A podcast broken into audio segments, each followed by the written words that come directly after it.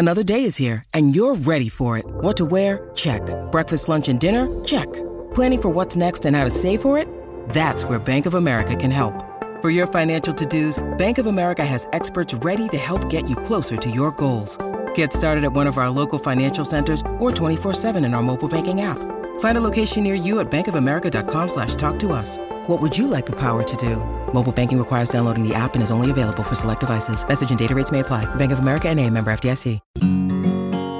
Across a wide range of industries, it turns out shortening hours increases productivity, increases happiness, recruitment and retention, and even in places where you would expect there to be a really significant hit in terms of your labor costs, there are benefits that help make up for that. That was Dr. Alex Pang on Psychologists Off the Clock.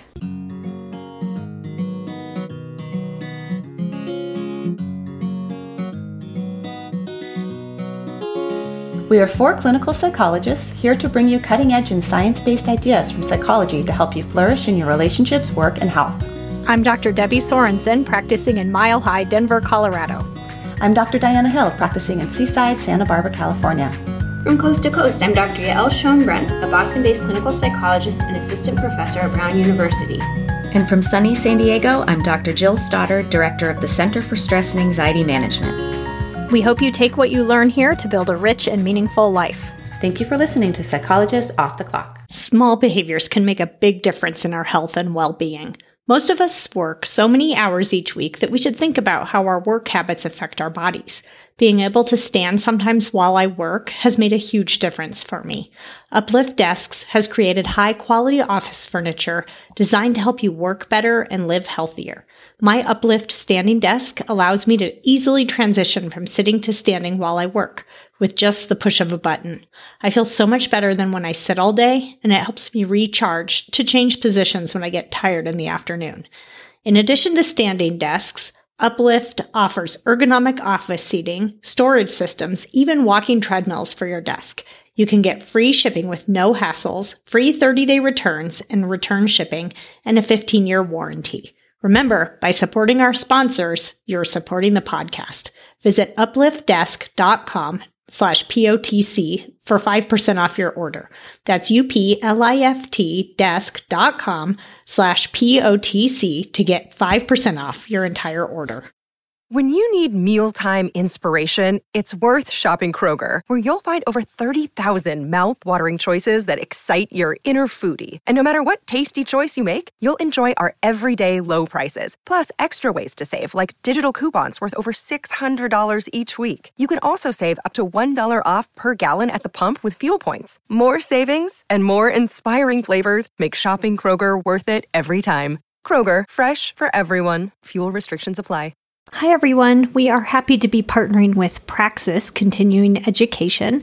Praxis is a great source of workshops and online courses you can take. You can look at Praxis for cutting edge therapy approaches and to get some of your continuing education credits taken care of. Uh, if you'd like to find out more, just go to our webpage, offtheclockpsych.com, and go through the sponsor page and click through to Praxis, and you can find out more there and get a promo code for $50 off your registration. This is Debbie. Today I'm bringing you an interview with Dr. Alex Pang about his new book. Yael, you've interviewed him before about his previous book. He came on to talk about rest in episode number 45, and you did the interview. Yeah, I think he was actually my first official interview as a host on Psychologists Off the Clock. And what a great interview to start with because he's such a nice guy. I'm a huge fan of his, both as a reader and just personally.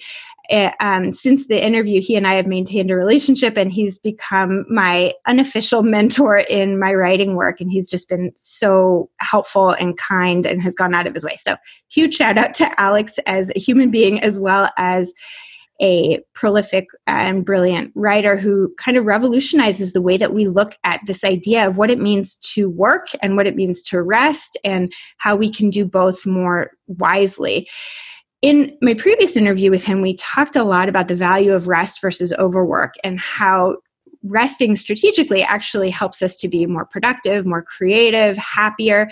And what's so cool is that the interview that you did about his new book is really a continuation and sort of a globalization of some of his ideas that he takes from his earlier work.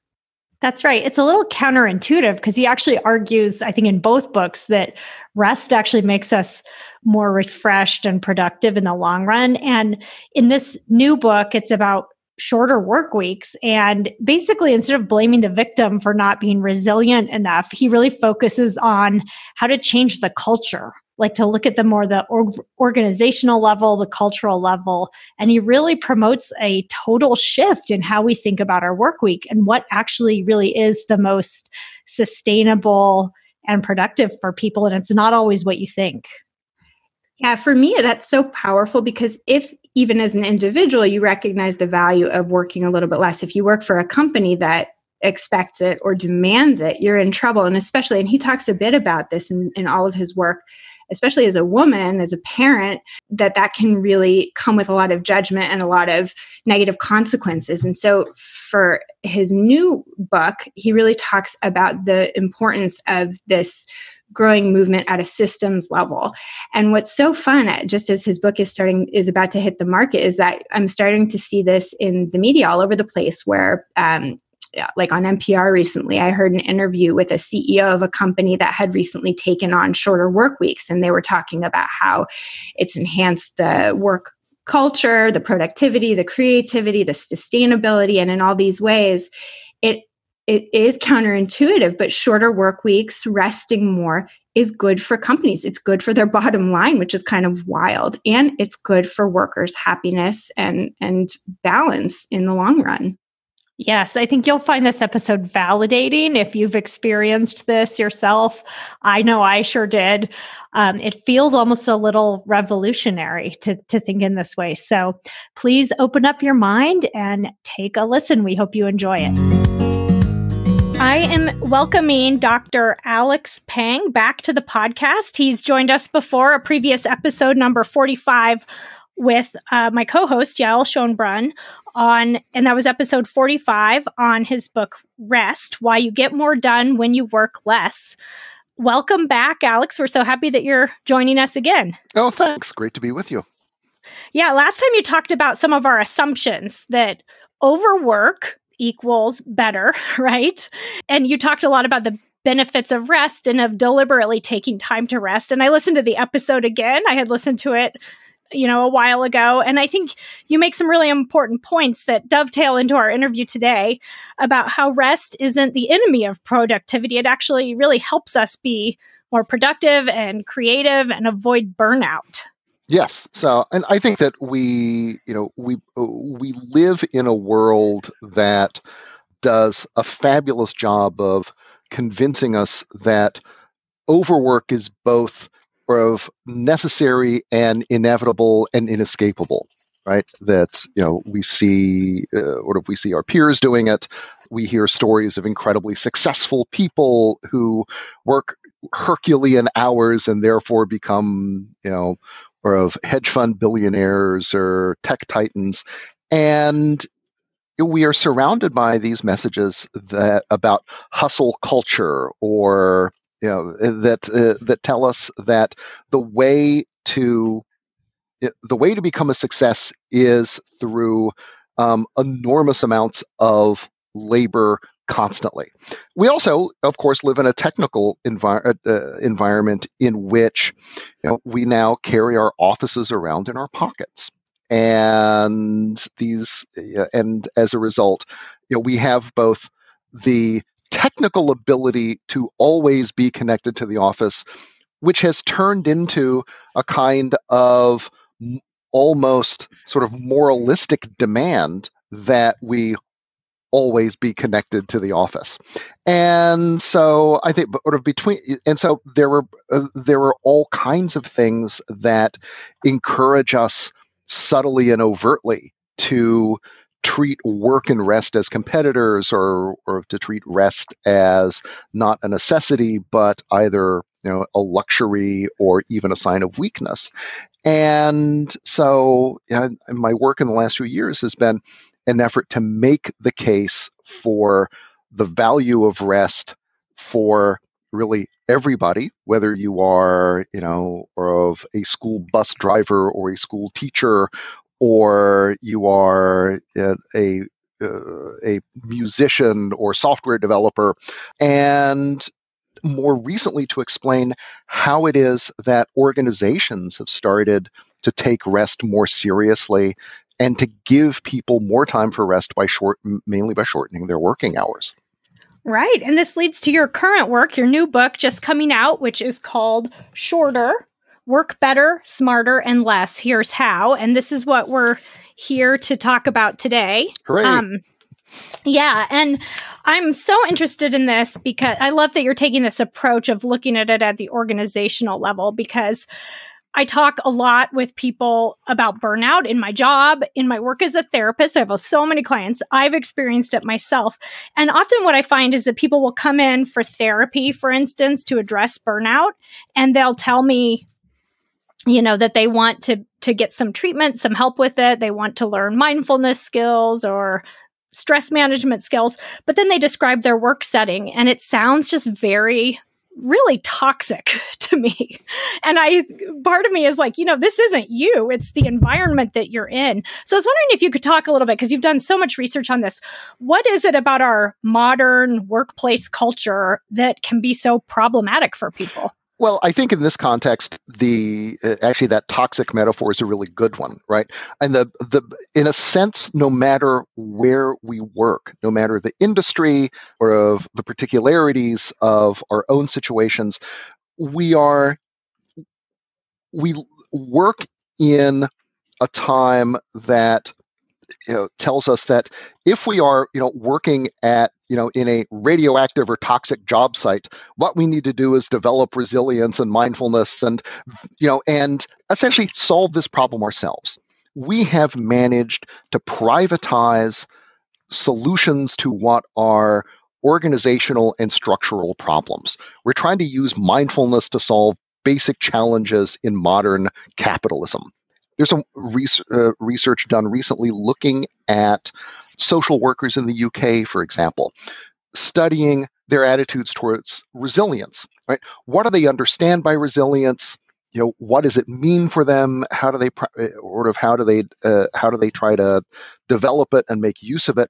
But also looking a little, looking a little higher and asking what role, kind of rhetorical role, does resilience play in dividing responsibility for for good and bad things in workplaces. What they found was that the language of resilience is used both to describe a set of things that individuals need to develop for themselves, but also to absolve the, to absolve institutions and governments of responsibility for doing things like increasing workloads while cutting budgets and placing new demands on people on clients who often are in are in desperate situations and effectively saying to people on the front lines to social workers it is your personal responsibility to deal with all this stuff that we're throwing at you right?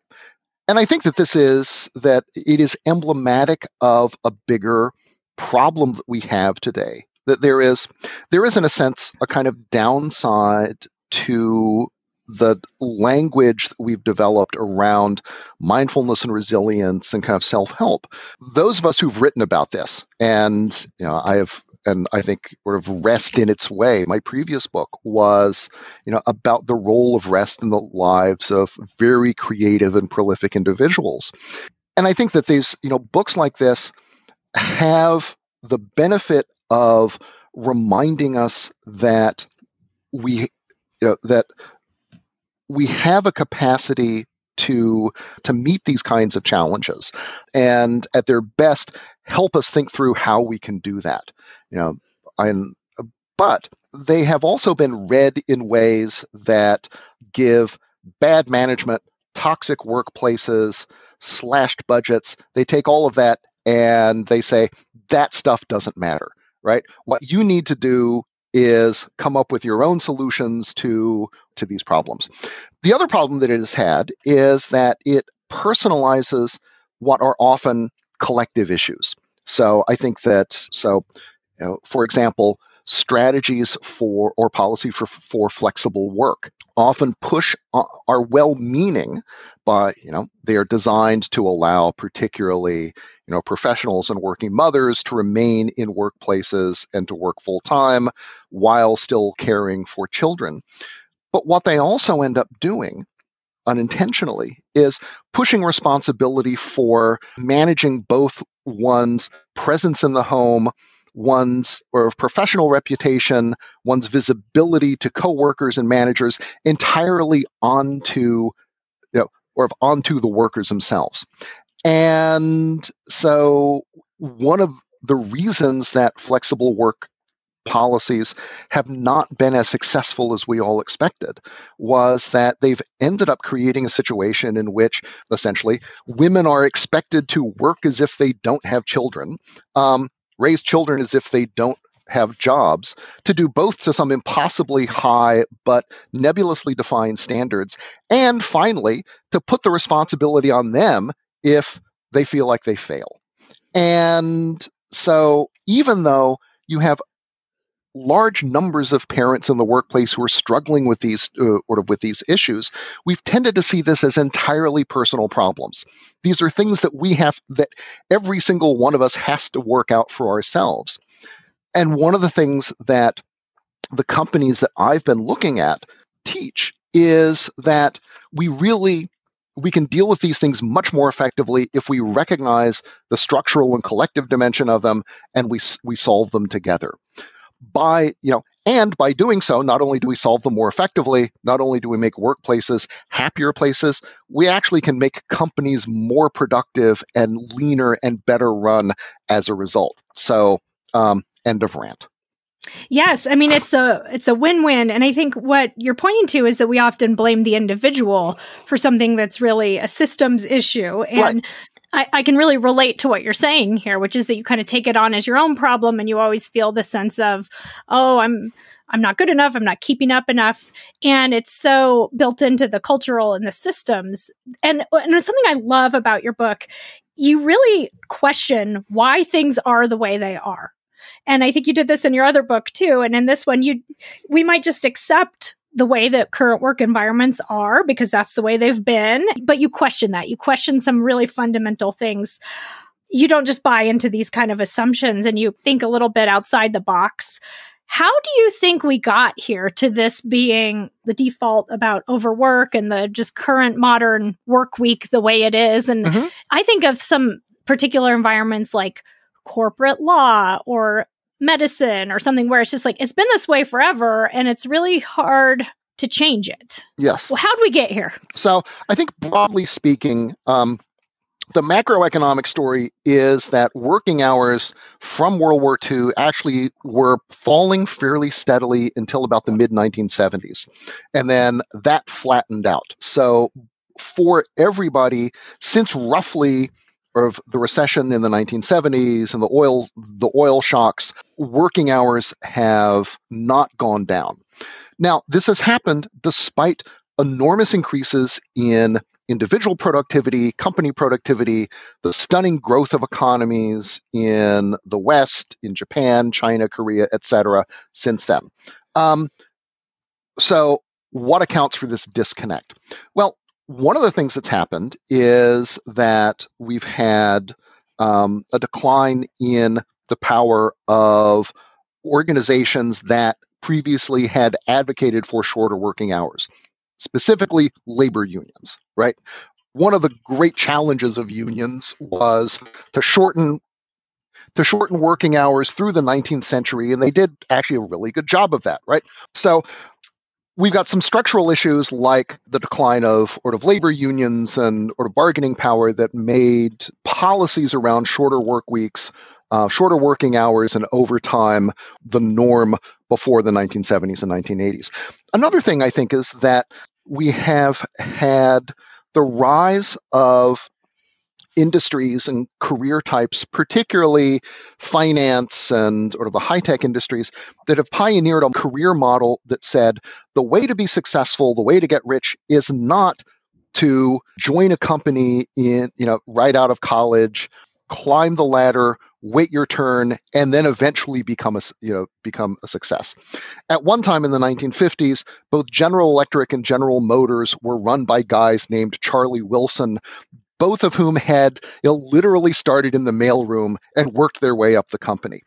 By the 1980s, that was for stupid people. The way that you got rich was, you know, you start a company at 19, like, you know, Steve Jobs and Wozniak, or you go to Wall Street, you work 100 hour weeks, and within five years, you're either a billionaire or you've burned out. That became a template for how we you know how we become rich and successful technology has also played you know a non-trivial role the fact that we are able now to to work anywhere um, anytime means that we are now supposed to work anywhere, anytime.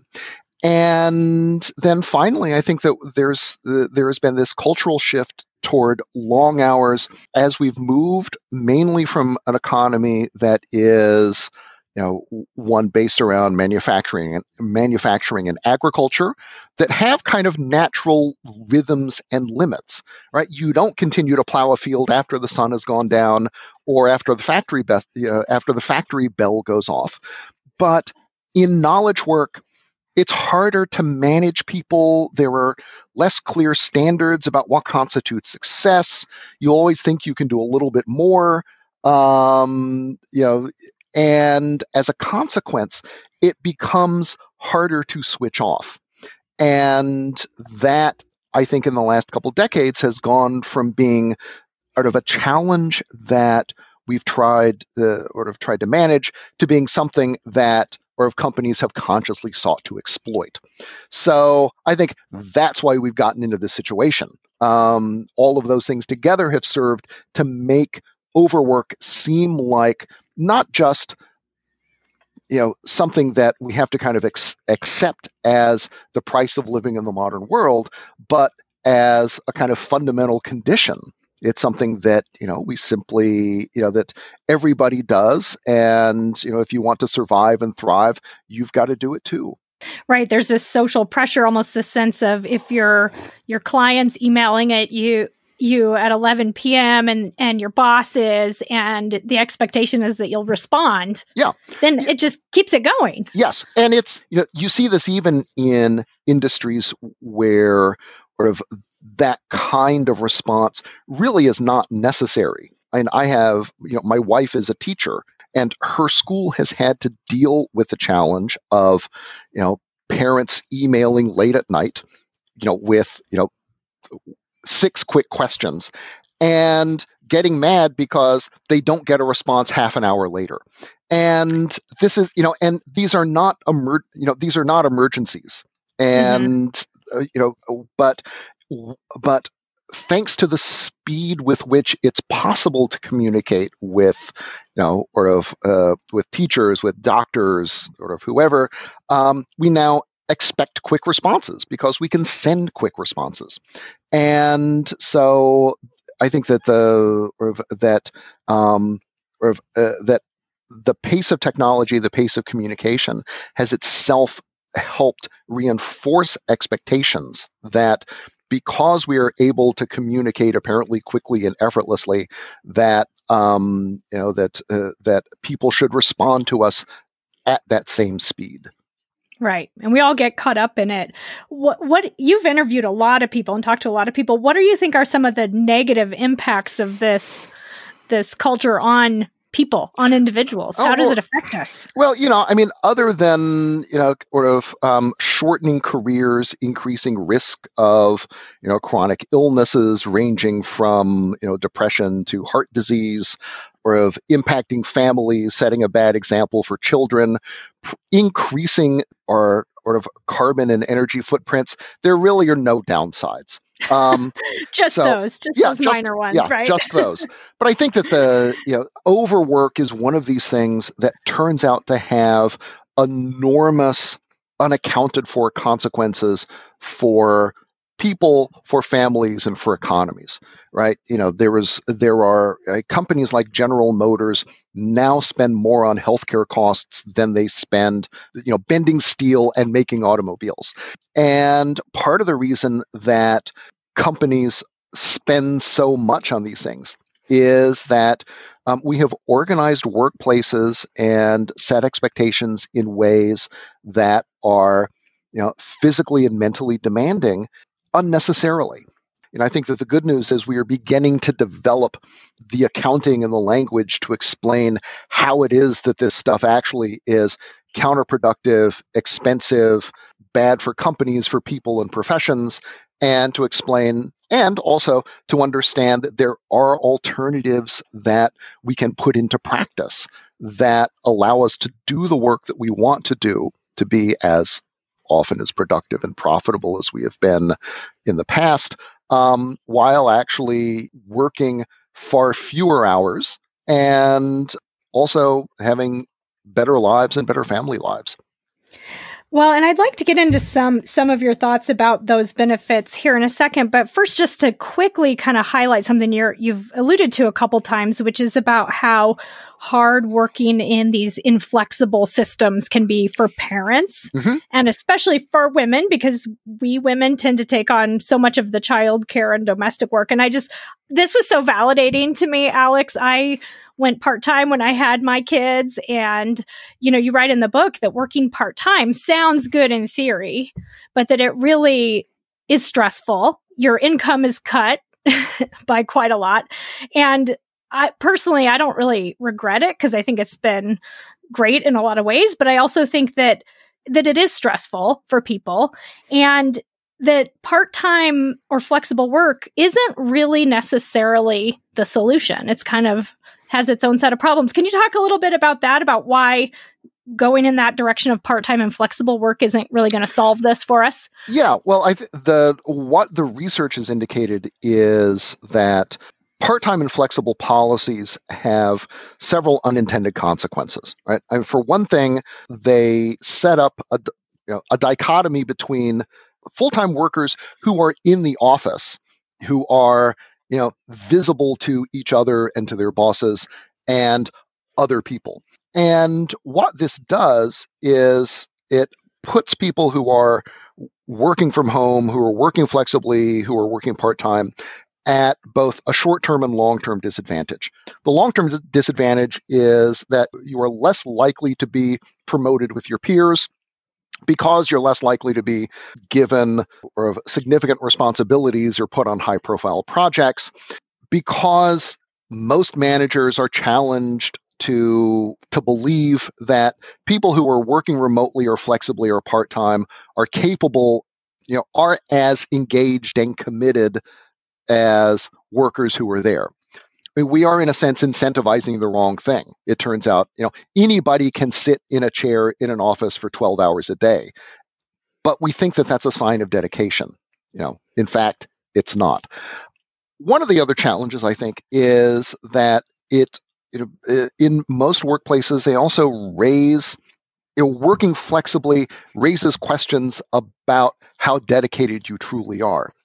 At the same time, working flexibly places upon the person who is, you know, who's working flexibly the burden of remaining visible to colleagues and to managers, juggling on a day by day basis or sometimes hour by hour basis the multiple demands of, you know, of home life and work life often in a way that increases rather than decreases the challenges and the stresses of doing both satisfactorily. And so, what all of this means is that if you are if you find yourself in the situation where you are working part-time or working flexibly you are just as productive or more so than you are in the office but you also have to do extra work in order for that labor to be recognized you are one of a million people who are in this situation um, and this, you know, this turns out to be essentially this turns out to be an endemic problem that most companies that or uh, that organizational sociologists and business school professors have studied are kind of recognized but have yet to figure out how to solve. So I think those are the challenges. That's my experience is that you end up kind of bending over backwards to try to keep up. And so it is stressful in its exactly. own way. Yes, yeah. absolutely. And I think that the, you know, the expectation that, that things are going to be better is uh, often cruelly disappointed. And, but we tend to think that when that happens, that it's, you know, because it's our own fault. Mm-hmm. You know, in the fact that everybody has this problem suggests that actually it's not just our own fault or that we could we could solve it by working just a little harder you know answering a few more a few more emails checking in with the office while you know we're at the at the playground or at the school play that's not actually going to solve it. Right. And it creeps up. It creeps yes. up. Yeah. And as an alternative, your book highlights the benefits of a completely radical change here, which is totally changing the organizational structure. You advocate for a shorter work week for everyone without decreasing pay. So either fewer days a week or a shorter day in the office. Tell us why you're you're advocating for this as a better solution. Well, I think for individuals, the immediate advantages are obvious, right? Having a 3-day weekend or having, you know, having a 6-hour day rather than an 8 plus hour day means logistics get easier. You've got more time to recover from the challenges of work. Um, you're able to either spend more time with kids or pick them up earlier in the day. And a whole bunch of the like just logistical and what in Britain they call life admin challenges get easier when you've got more time. But it turns out also that companies benefit as well that uh, companies that move to four day weeks see increases in retention. They're able to recruit people who are more experienced, who are sort of more senior, who are more dedicated. They also see that people work in a more concentrated and focused manner, and that people also, because they have more time off in creative industries, are more likely to come up, uh, to be more creative when they're at work. And this is true for employees and for leaders as well, right? Being, you know, having the time in the week to do things like get out of the office and you know, go for a hike or go for a long bike ride means that they've got time to, you know, kind of just turn over ideas in the back of their heads, to think through problems, to come up with new approaches, to come up with solutions that you wouldn't get just sitting at your desk. The other remark and the other remarkable thing is that these companies manage to be just as profitable and just as productive working 4-day weeks or 30-hour weeks as they had working, you know, sort of working industry standard full time. And this is true whether you are talking about call centers or nursing homes or creative agencies or advertising agencies or software startups or restaurants, right? We're not talking about like, you know, guys who operate, you know, a shack down by the beach. Um, we're talking about industries where, you know, 70 hour weeks are perfectly standard, where, you know, sort of all nighters when you're young are totally normal. You know, places that have often very kind of you know macho cultures where where people don't just overwork they compete with each other to see who can work the most. And even in those kinds of industries shortening the work week turns out to have benefits for individuals and for companies. It also has the and finally i think that there are important kind of cultural effects that it has within sort of within organizations. So in particular to go back to the flexible work challenge, one of the things that four day weeks or six hour days do is they give benefits obviously to working parents, but they do so for everybody else as well. And so you're not creating a kind of stigmatized second class of employees who are uh, the people who are stuck in the office uh, or of, you know, wonder about, you know, is this person really doing the work or not? You don't get those kinds of questions when everybody leaves at 2 p.m. or everybody leaves for the weekend on Thursday afternoon. So by doing that, you eliminate the challenge, you eliminate both the challenges within the office, uh, or within offices and within organizations to do the additional work of scheduling, of you know, managing communications, etc., that come when you have a flexible workforce. And you eliminate from the people who are working flexibly the actual labor of having to do all of that stuff because it tends to fall on them as well as the stigma of being the person who is working from home one or two days a week. So those are the benefits.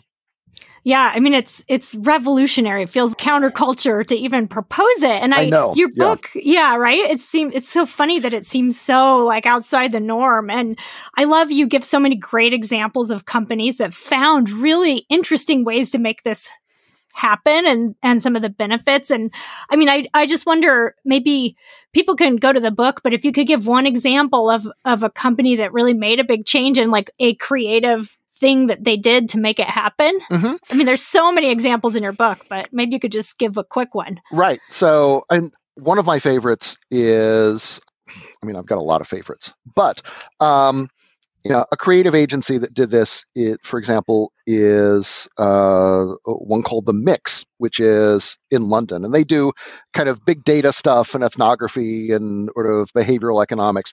Basically, they're, you know, they're one of these agencies that tries to understand, you know, modern users and consumers and what they want and kind of, you know, new consumption trends and this sort of thing.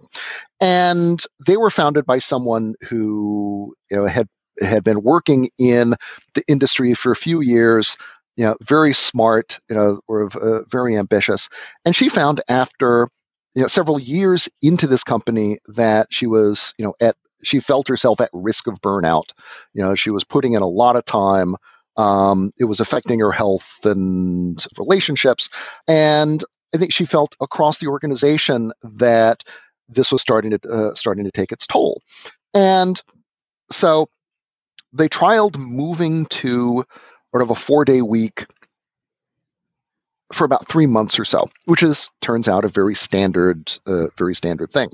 And the things they did in order to make a four day week work turned out not to be terribly radical or revolutionary, right?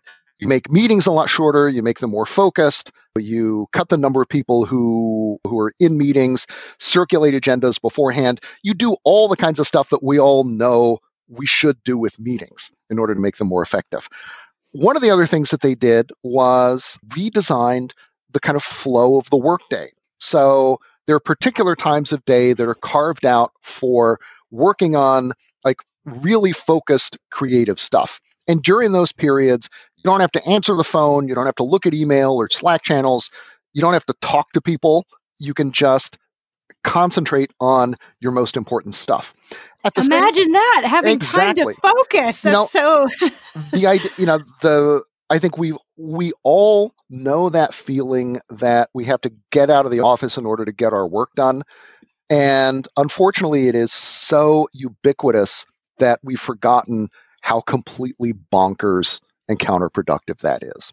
But um, you know, turning the turning the office back into a place where people can actually get work done is you know that sounds simple but you know sort of crazy you know another thing that they did and that many other companies do is they actually do more formal social stuff so you know it turns out one of the, one of the things that people like about going to offices is their coworkers. Work affords you know, social interaction and you know time with friends.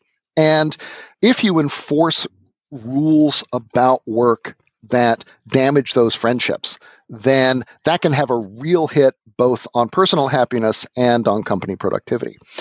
And one of the things that places like the Mix do is um, invest more in social activities outside those focused hours. So people get both the benefits of you know of being able to get work done, but also still are able to you know sort of spend quality time with coworkers. And then the other thing that they do is they kind of get a handle on um, using technology more thoughtfully in ways that are not distracting, but actually help people get stuff done. And none of these steps by themselves sounds particularly radical. a lot of it is just good leadership and good management and sort of better technology use. But you put all that stuff together and you end up with something that actually is pretty revolutionary. You know, the ability to close the office on Thursday and um, to still do great work and to keep, you know, while keeping clients happy. Yeah, that's great. At Evernorth Health Services, we believe costs shouldn't get in the way of life changing care, and we're doing everything in our power to make it possible. Behavioral health solutions that also keep your projections at their best? It's possible. Pharmacy benefits that benefit your bottom line? It's possible. Complex specialty care that cares about your ROI? It's possible. Because we're already doing it. All while saving businesses billions. That's Wonder made possible. Learn more at evernorth.com/wonder. Your brain needs support, and new OLLY Brainy Chews are a delightful way to take care of your cognitive health. Made with scientifically backed ingredients like Thai ginger, L-theanine, and caffeine, Brainy Chews support healthy brain function and help you find your focus, stay chill, or get energized. Be kind to your mind and get these nootropic chews at olly.com. That's O L L Y.com. These statements have not been evaluated by the Food and Drug Administration. This product is not intended to diagnose, treat, cure, or prevent any disease. Do you think there because I can hear some people will will have some doubts about this. I'm sure you've gotten that, right? Do you think there are certain industries where this just is not going to work? Like I'm thinking, you know, if you need someone at the cash register in retail or if you need nurses there in the ER and healthcare systems or something like that. Do you think that there are ways do you think it's possible in those kind of industries too or are, are there at least ways to add flexibility? Um, um yes. So I think that if you are an Uber driver or a lawyer, basically if you are in a job in which you bill you bill by by the hour, you bill clients by the hour, um, this is really hard to do. I think that if you go to sea or you're working on an oil rig or in a mine, you know, something where you have to take a helicopter in order to get to the workplace, um, you know already there you're probably you know out on the out in the field for two weeks working 12 hour days. Or arguably if you are working in an emergency room or you're a first responder there is a case to be made that you need to learn how to perform well at any time of day right? However one of the remarkable things that i've seen is that once you get past that, it's really all about scheduling. Um, that, you know, it's not just like, you know, when I started this, I assumed it was going to be like really like fuzzy creative, you know, sort of places that were able to to do this. But it turns out, you know, there are Michelin starred restaurants. There are, you know, call centers where absolutely every last thing is measured, right? The number of seconds you're on call, the number of calls per day you make, how many dollars per, you know, hour you generate, all of that stuff is tracked to an amazing degree. You see it in nursing homes, in there is an auto dealership in Maryland that has been experimenting with four day weeks. So, you know, across a wide range of industries, it turns out it shortening hours increases productivity, increases happiness, recruitment and retention, and even in places where you would expect there to be a really significant hit in terms of your labor costs, there are benefits that help make up for that. There's a nursing home in Virginia, for example, that has implemented what they call the 30 40 program, where um, nurses, assistants who work 30 hour weeks who and meet a couple other criteria. They come in on time, they leave on time, um, get paid 40 hours. Now, this has meant that they've had to expand the number of nurses that they hire because you know, nurses assistants are the people who help patients get dressed, they manage activities, they need to be always available. So you can't compress that work. So you simply need people there 24 hours a day. So they've had to hire more people, but they also no longer have to call, you know, temp agencies two hours before someone's shift starts because they've, you know, called in sick or, you know, whatever. And so it means that in savings in things like temporary agency fees, in fees to recruiting agencies, they actually make up almost all the money that they have that they that they have to spend in additional labor costs. It's something like it works out to an additional $20,000 a year across the organization. It at the same time, they are prescribing fewer psychotropic drugs. Uh, they've had a dramatic increase in the health uh, the health of residents. There are fewer falls. There are fewer other kinds of accidents, and residents are happier and healthier. And you know the big the big question is is it worth twenty thousand dollars to have people sort of live you know happier and better lives? And if you can answer yes, then even if you are, you know, even if you're an institution like this, where you have, you know, a workforce that has to be always available, then it works for you. Well, you know, as a psychologist, I think about the human cost and how, say, you're in corporate law and you're just going to try to get all those billable hours, but nobody's sleeping. And, you know, we know that people can only do so much if they're not sleeping and if they're not taking care of themselves. And maybe just having a satisfied workforce where you're not going to have people burning out and quitting and turnover. I mean, it does seem so revolutionary, but you can imagine there's some some hidden benefits that that might not come to mind right away. Yeah, and I think that there are hidden benefits that you could think of as kind of softer benefits, right? People are happier on the job. Um, consequently, they are less likely to quit. Consequently, you have to spend less money on um, recruiting people.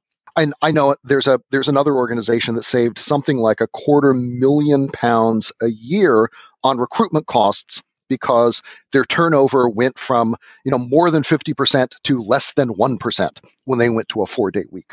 And this is in an industry where job hopping is a very common kind of thing. So it turns out that there are these other companies yeah, they report some savings in things like you know energy spending in you know the cost of keeping the lights on because you're only open four days rather than five. And so there are these second order effects that not that are not just you know, benefits to people but also are you know affect a company affect and improve a company's bottom line as well well, final question here, and I'm not trying to blame the individual with this. Just be clear about that. If you're someone like me who maybe isn't able to control, you know, I wish I could say, "Hey, everybody, we're going to have a you know 30 hour week," but I, am not in that position, right? So again, without blaming the in- individual, but do you have any thoughts for recommendations for people? Should people be speaking out about this? Should they be doing day to day things to try to work smarter? Any thoughts for for listeners who are intrigued by this and want to know what they can do? That's a great question. I mean, and it's and it's part of the part of a bigger issue around right what can individuals do to change structures that are poorly designed for the sort of for modern life that are unnecessarily inefficient, exploitative, etc.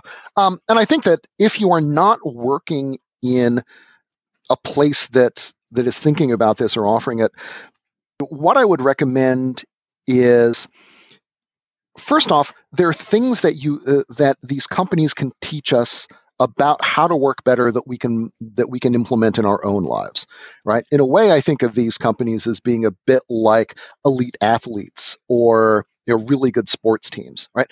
I will never play basketball as well as the Golden State Warriors, or at least though, given what they're like this year, I'll you know I'm getting you know I would get closer.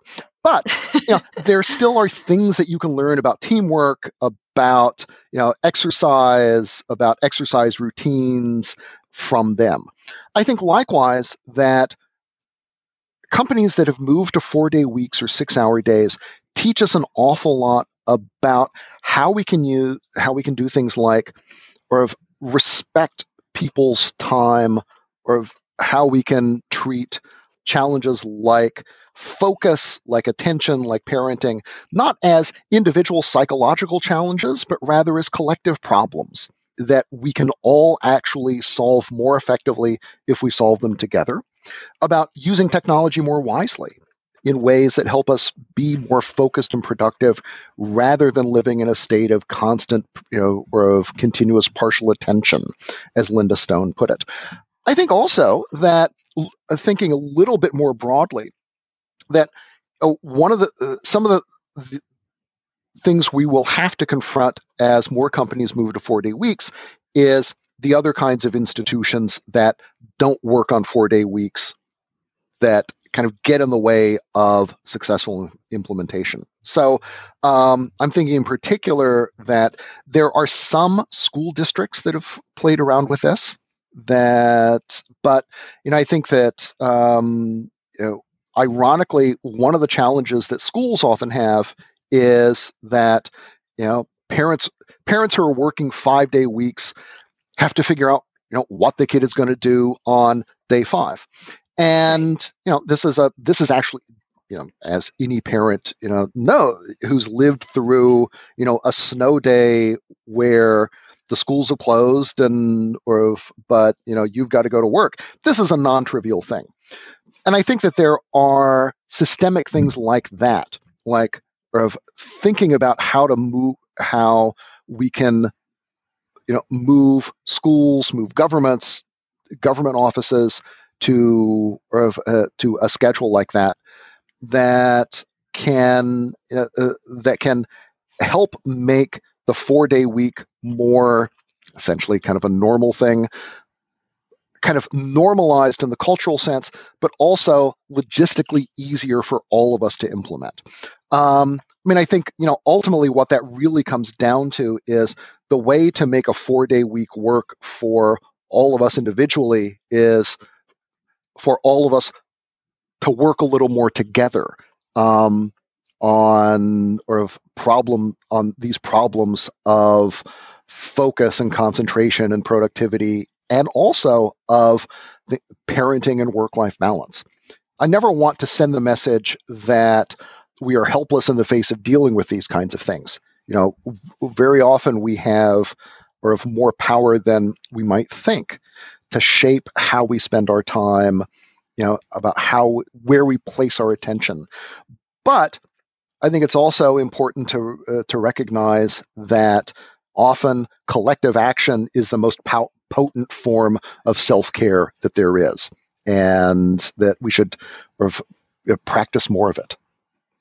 Well, you are doing your part, and I appreciate that. I think in some of those little ways, it does matter, even just recognizing these times when you're getting caught up in some of the social pressure, recognizing the times that you're getting caught up in the swing of it and taking a different point of view is so helpful. You have really interesting ideas in your work and in your book.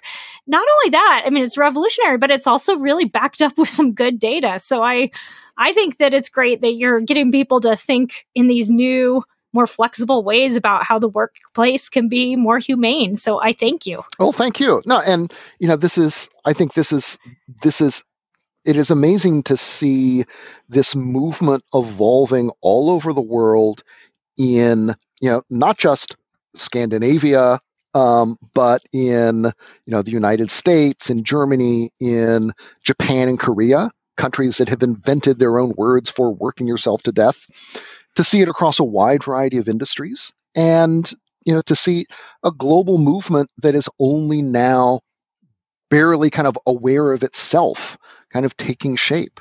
And i think you know i've worked as uh, you know as a writer and as a technology forecaster and futurist for a number of years.